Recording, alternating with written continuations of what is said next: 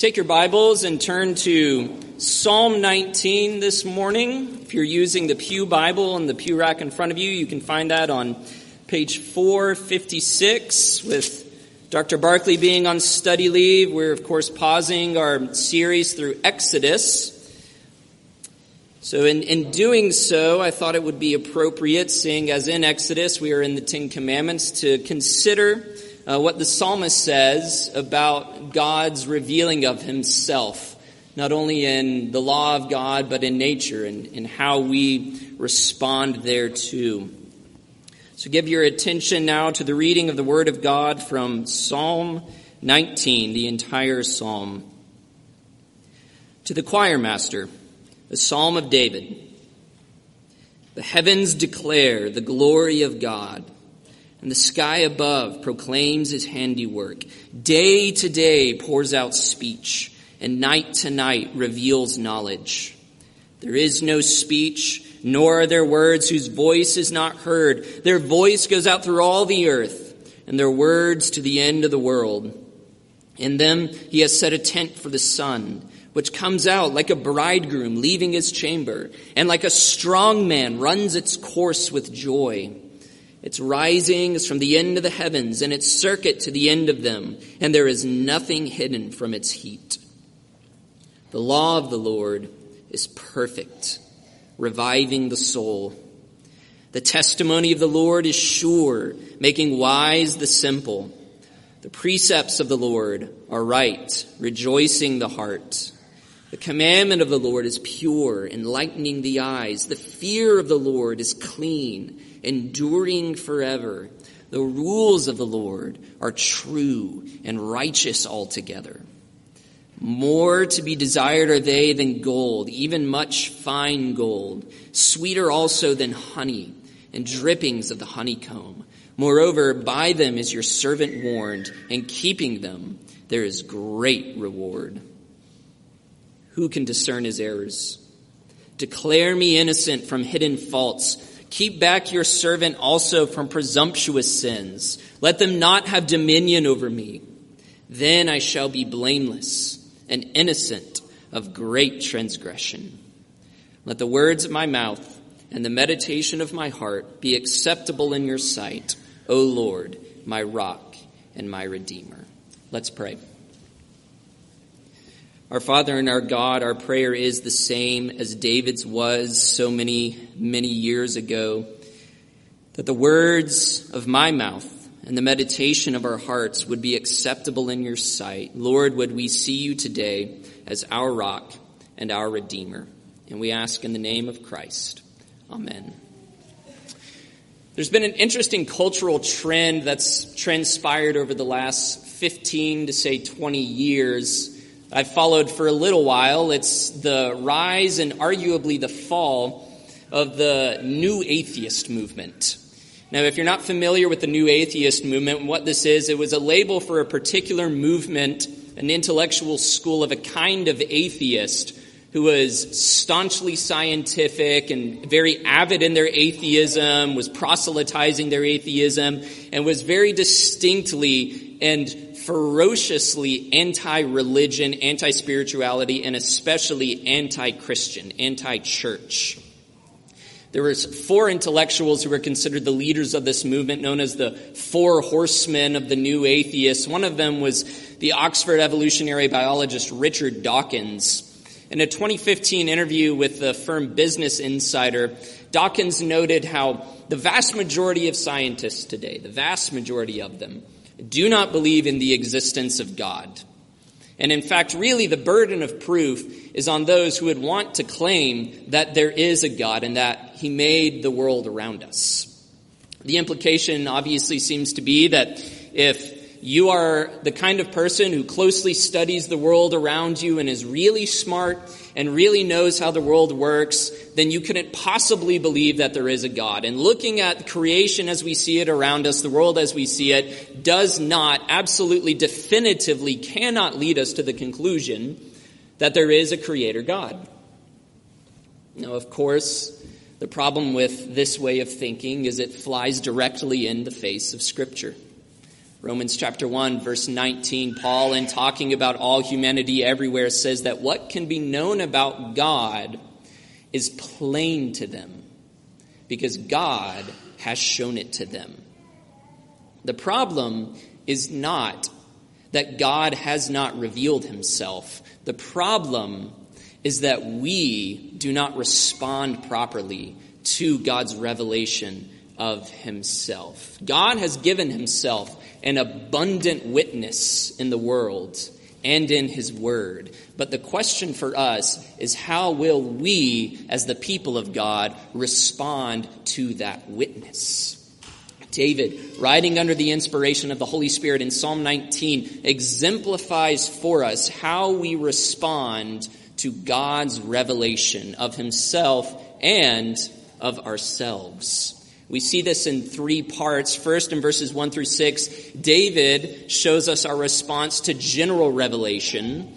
And then in verses 7 through 11, he moves on and shows us our response to special revelation. And then lastly, in verses 12 and 14, in light of those two things, our response to the revelation of ourselves. So, first, consider uh, verses 1 through 6, our response to general revelation. And now, when we talk about general revelation, when you, when you hear this theological phrase, what, what this means is God's general revealing of himself to all peoples everywhere. No matter where they are, no matter who they are, all people have some kind of revelation of God. And that revelation comes through the world around us. Everything in the world around us screams that there is a God and that He has made us. David understands this. And in particular, he meditates on how the sky reveals God to us. And I think anyone who's ever seen a, a, dark night sky without light pollution can agree with David that it's a wonderful sight. You can understand why he may want to meditate on this particular aspect of creation. There's really few things in the world that are more beautiful than a dark night sky. To, to look up and to see just a, a vast black dome above you that is just peppered with countless little white dots or seeing the Milky Way stretch across your view and shooting stars, feeling your own smallness, seeing how grand, how awesome, how beautiful the sky is that God has made. You look up and, and you can't help but think that something this grand, something this beautiful, this majestic must have an even more beautiful and even more powerful creator behind it. If you were to walk around, say, in a, in a building, even like one like ours, and you saw a piece of artwork hanging on the wall, you, you could tell a lot about who was behind that piece of artwork by looking at that artwork. You would look at it and you would see all the colors and the way everything is formed and put together with wisdom and with skill, and you would know that this didn't just appear.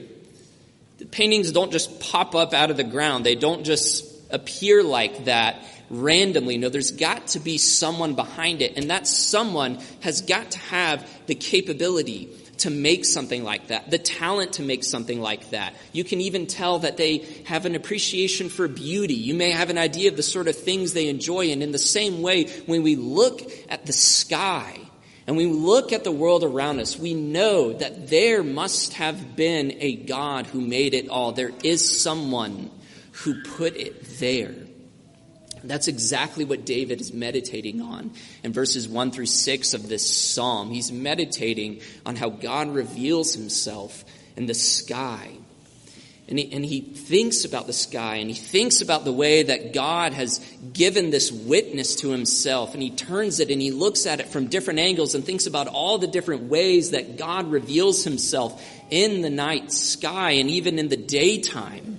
The first thing we see is that he, he sees an, a universal witness. Verse 2 says, Day to day pours out speech, night to night reveals knowledge. There's this universal, constant, undeniable witness that God gives himself. Verse 3 There is no speech, nor are there words whose voice is not heard. Their voice goes out through all the earth, and their words to the end of the world. Day to day pours out speech, night to night reveals knowledge. There is a constant witness of God to himself. Every moment of every day, God is telling himself, telling us that he is out there, that he has created this world. From the moment that that sun rises to the moment it drops below the horizon, it is telling us that there is a great and glorious and radiant God behind it all. When you look up at the night sky, when you see the moon glowing, when you see the stars and the constellations and how it all moves and is ordered and how beautiful and wonderful it is, you know every moment that you are looking up that there is a God who made it all. It is a constant witness. It is a constant witness, but furthermore, it is an undeniable witness. Verse 3 again says, There is no speech, nor are there words, whose voice is not heard. On the day of judgment, when God gathers all peoples to himself and sets up the judgment throne and judges the nations, there will not be a single soul who has ever lived who will be able to say, God, I'm sorry, I don't speak your language. I didn't understand what you were, you were saying. Why, why did you go at such pains to hide yourself? It was, it was jarbled. It was lost in translation. Nobody can say that. There is no speech. There is no language that does not hear the voice of the heavens. It's not as if God put this small little whisper in a corner that said maybe there's a God out there somewhere. No, God's witness to himself in the heavens. It's a flashing, screaming neon sign that says God is here, that God has made us, and God will one day judge us. It's a constant witness. It's an undeniable witness. Furthermore, verse 4 says that it is a universal witness. Their voice goes out through all the earth and their words to the ends of the world. There is not a single corner of this earth. There is not a single person living in the most remote place that you can possibly imagine who has not seen God's witness to himself. It is constant. It is undeniable. It is universal that there is a creator God and that we are his creatures that we are accountable to this Creator God. Now, how do we respond to that? What do we do? Why does God give us this revelation of Himself in the creation? Does He do it just for a point of information, just so you can understand a little bit more of how things work behind the scenes? No, He gives us this revelation of Himself in the creation so that we would worship, so that we would worship Him. That's exactly what David is doing here in Psalm 19. The mere fact that this psalm exists is a witness to the fact that David looks up at the sky and he responds in worship. He prays, he meditates, he writes out his prayer. It most likely, knowing how the Psalms were treated in ancient Israel, was most likely put to some kind of music or chant and even sung. David is responding in worship to the God who made it all. If you came across that same hypothetical piece of artwork that we talked about before, and you were standing there and you were looking at this brilliant work of art, and then you looked over and you realized that the artist was standing there right next to you, you wouldn't just ignore him you, you would look at this painting and you would see how wonderful, how, how great it is, but then you know the instinct is to turn and to look and to say, Thank you. Thank you for painting this piece of art. You are so talented. You're so wonderful. This is an amazing thing. And in the same way, when we look at all that God has created, we are led to worship. But God didn't just make a painting, God created a world. He spoke and the sun was put in the sky. And he began running its course like a strong man with joy. His word went forth, and the dry land appeared, and the plants, and it was populated with birds and fish and with animals. And he formed man of dust of the ground, and the woman out of the rib of the man, and he gave them living souls and breathed into them the breath of life, all by a word, all out of nothing, all done by our Creator God, all done by a God who is worthy of our worship, who is worthy of our every thought, word, and deed, who is worthy of all of our love with all of our heart, soul, mind, and strength. That is why we gather Sunday after Sunday. This isn't just tradition. This isn't just convenient. It's not just a fellowship, a nice little social time. No, we gather because we gather to worship, because we have a God who's worth worshiping week in, week out, every Lord's Day, morning and evening, gathering to worship our Creator God. And what a great Creator God He is. David doesn't stop at just the general revelation that we get from God in creation. He moves on as well to consider God's special revelation. God's special revelation. This is the Word of God. David uses a number of, of phrases in here. He talks about the law of God, the testimony of the Lord, the precepts of the Lord, the commandments of the Lord, and so on and so forth. All of it essentially is the Word of God, which for David was the Old Testament as he added, and in his day, up to his day, for us, it is the Bible, the Scriptures of the Old and New Testaments, God specially revealing Himself. General revelation can only take you so far.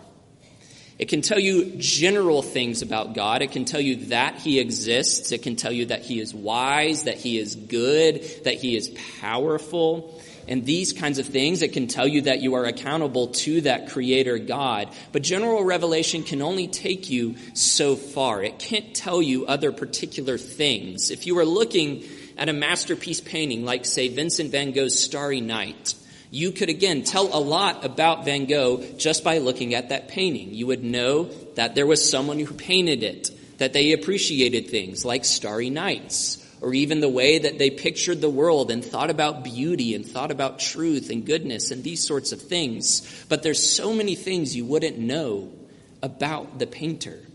You wouldn't know just by looking at the painting his name.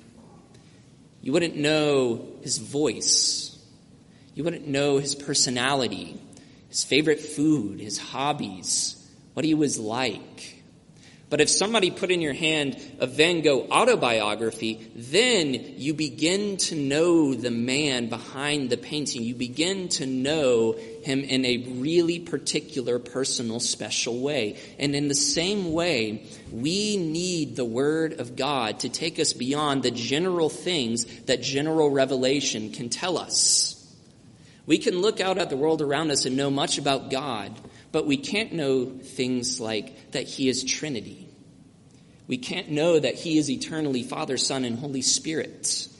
We can't know the ways that He's worked throughout redemptive history to save a people for Himself. We can't know the gospel of His Son, Jesus Christ. We need something else. We need special revelation. And just as the, the author of a book may bleed through in their writing, so too David sees here how God himself bleeds through, as it were, into his word itself. Look again at verse 7. It says that the law of the Lord, the word of God that is, it is perfect. It is not lacking anything. It has all that it needs. It is sufficient. It is perfect. It is whole. Furthermore, the testimony of the Lord, it is sure. It is supremely reliable. It is supremely trustworthy. There is nothing more sure in this world than the Word of God. Verse 8, David goes on. He talks about the precepts of the Lord, which are right. That is, they are righteous. They are upright. They are perfectly good and just. The commandment of the Lord, it is pure. Verse 9, the fear of the Lord is clean. It has no impurities, no spots, no blemishes, nothing that would make you recoil. It's incorruptible, as it were. It's enduring forever. The rules of the Lord, they are true and they are righteous altogether. And in a world like ours that is full of half truths and misinformation and moral corruption, we have something that is true and righteous altogether, and that is the Word of God. But the Word of God isn't just a beautiful dead instrument. It's not like that perfect piece of china you keep on the top shelf and you never actually touch it and it never comes down and does anything. It just sits up there and looks pretty. No, the Word of God, it is living, it is active, it is sharper than any double-edged sword, it is powerful as it works. It does wonderful, marvelous things. David says it revives the soul. Do you need your soul revived this morning? Are you weary? Are you faint? Are you straying from God? There's a way to revive your soul, and it is through the Word of God. The Word of God gives us wisdom. It gives wisdom to the simple. It rejoices the heart, verse 8 says. It enlightens the eyes. It is a lamp unto our feet. It is a light unto our path. Have you ever had the experience of having a very exciting piece of news that you wanted to share with someone? Maybe it was a new job that you desperately needed, or a healthy diagnosis when you were worried, or the birth of a new child, or, or something along these lines. And, and you go to tell someone that exciting piece of news, but then they sort of respond indifferently. They, they don't get as excited as you think they would. What, what do you do in that moment? You, you feel a little offended, don't you? You, you think, what, what are you doing? I have this exciting piece of news. This wonderful thing has just happened. Why aren't you excited? We instinctively understand that there's some things in this world that are so wonderful, they're so good and exciting, that we ought to respond to those things with excitement, with, with joy. And in the same way, there is a response that the Word of God demands from us. If God's word really is all these things that David says it is, if it is true and perfect and just, and if it does all of these things it says it does, if it enlightens the eyes, if it gives wisdom to the simple, if it revives the soul, then you cannot be indifferent to it.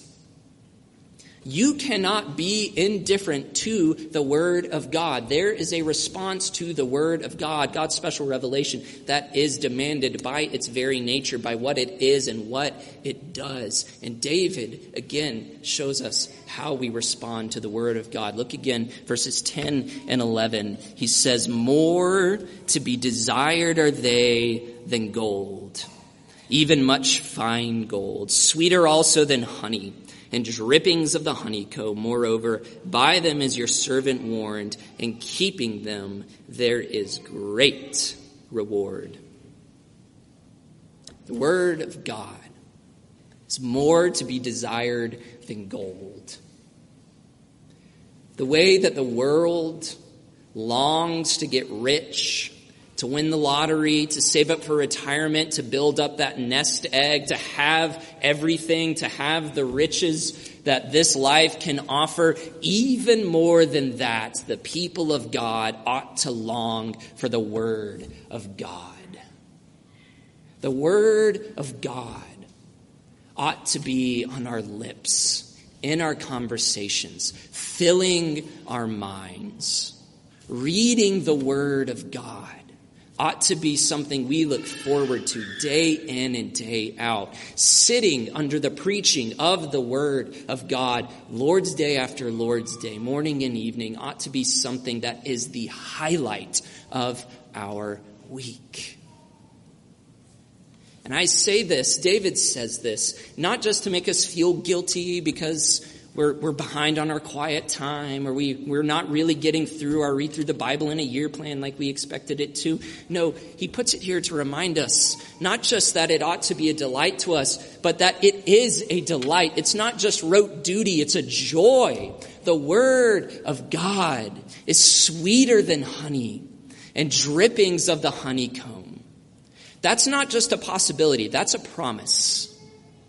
David isn't just talking about personal preferences here. He's not just saying, well, you know, some people like this kind of food, but I like that kind of food, and this is my favorite, and I think maybe if you just try it, you'll get used to it. No, this is a statement about reality. This is a statement about what's inherently true, that the Word of God is sweeter than honey, that it is more to be desired than gold, that in keeping it, there is great reward. The Word of God is not a matter of personal preference, it is in itself a delight. Don't believe the lies of the world that tell you otherwise. The world and the flesh, they want to tell you that you have more exciting things to do than to meditate on Scripture and to turn it in your head and digest it and really come to know it. The world wants to tell you that when you're stuck between a rock and a hard place, and when following the Word of God and obeying His commandments seems difficult or inconvenient, that it's really best to just pretend it's not there and to go on with what's easiest. It's all a lie. Don't believe any of it. The Word of God is rewarding. It is sweet. It is a delight. If it is not, the problem is not the Word itself. The problem is in our faulty palates. People of God, this Word is sweeter than honey, more to be desired than gold, an absolute delight. So we've seen David meditating on the general revelation of God. We've seen him meditating on the special revelation of God. But now, lastly, we see him do something else. We see David turn inward. And he looks at himself. And this is an appropriate move to make. John Calvin, in his magnum opus, The Institutes of the Christian Religion, famously begins by noting that the knowledge of God and the knowledge of ourselves are connected together by many ties. We who bear God's image naturally resemble God. So when we look at God, when we meditate on God and His Word, it's very natural to turn in and look at ourselves and to ask about ourselves in light of how God has revealed Himself in creation and in His Word. But note what David doesn't do here. What David doesn't do is he doesn't turn inward and then go on a journey of self discovery. He doesn't go on to take the Myers Briggs test. He doesn't get his nice self esteem boost, and he certainly doesn't realize what a good guy he actually is. No, he looks in on himself, and in light of the glory of God revealed in the world around him and in the Word, he asks a question Who can discern his errors? Who, in the light of the perfection of God Almighty can truly plumb the depths of their own sin. Who, in light of the perfection demanded by the law of God, can really understand all the ways that we sin against God day in and day out, all the ways that we fall short of the glory of God. There's two types of sin that David notes here. He notes in verse 13 presumptuous sins. These are the kinds of things that we do that we know we ought not to do. Or the things that we know that we ought to do, but we leave them undone. They're presumptuous sins. They're willful sins. These are bad enough. But David knows his situation is even worse than that. He notes in verse 12 that there are also hidden faults that there are ways that we sin against God that we don't even realize. And we're guilty of both of these things. Sins we know we have done, and even those things that we don't even realize we have done. The commentator Matthew Henry, when in his comments on this psalm, notes that all of our prayers of confession of sin ought to end with the word etc because we never really come to understand the full depth of our own sin. So, faced with a bleak situation like this, what does David do? He doesn't despair. No, he prays. He prays. He says, Lord, declare me innocent from hidden faults. Keep your servant back from presumptuous sins. Let them not have dominion over me. David prays like the, like the tax collector. In the parable of the Pharisee of the tax collector, Luke 18, the tax collector won't even lift his eyes to heaven, and he just beats his chest. And he says, God, be merciful to me, a sinner. And God was merciful to him. And God was merciful to David. And God forgave David. And David could find rest in God's forgiveness. We know that because he doesn't end this psalm in desperation. He ends it by noting that God was to him a rock and a redeemer. Are you resting in God's forgiveness this morning? Are you resting in the finished work of Jesus Christ on the cross? And I don't just mean, has God taken you and made you his own? Maybe there are some here today that this sounds completely foreign. And if that is you, then I beg of you, make today the day. Pray that God would forgive you of your sin through Jesus Christ.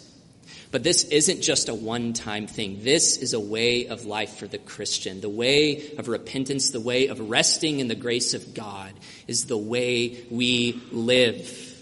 Because when Jesus went to the cross and when he pronounced, it is finished, he didn't mean, my part is done, now it's your turn to go on and to do your part by always doubting and always being unsure if you're going to be saved and always not being careful and, and really kind of worrying if you've done enough or if God really has forgiven you. No, when Jesus went to the cross and said, it is finished, he meant, it is finished. The work is done. The people of God no longer have any doubts that they need carry with them, no works they need do. No, ours is to rest. Ours is to come to the one who says, Come to me, all who labor and are heavy laden, and I will give you rest. Rest in the constant forgiveness and the grace of the Lord Jesus Christ that was accomplished on a cross of Calvary 2,000 years ago. Because God didn't send is into the world. He didn't send Jesus so that we could live in doubt or that he could only make possible a way of salvation. No, he sent him to be a rock and a redeemer. Let's pray. Our Father and our God, we're grateful for the work of our Lord Jesus Christ, which helps us look on your revelation and respond not in terror at your perfection in our sin, but in worship and in rest. Lord, would you give us that rest and the grace of Jesus Christ? And we pray in Christ's name. Amen.